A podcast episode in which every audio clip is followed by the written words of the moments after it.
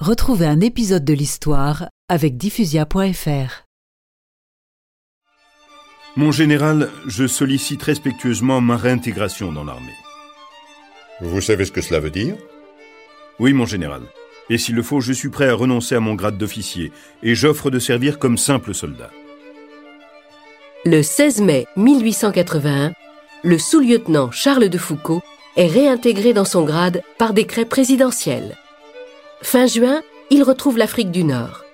Pendant six mois, la campagne est dure. Il faut lutter contre la chaleur, la fatigue, la soif.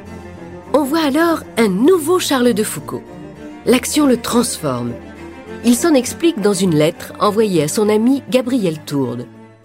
Je fais partie d'une colonne qui manœuvre sur les hauts plateaux. C'est très amusant. La vie du camp me plaît autant que la vie de garnison me déplaît.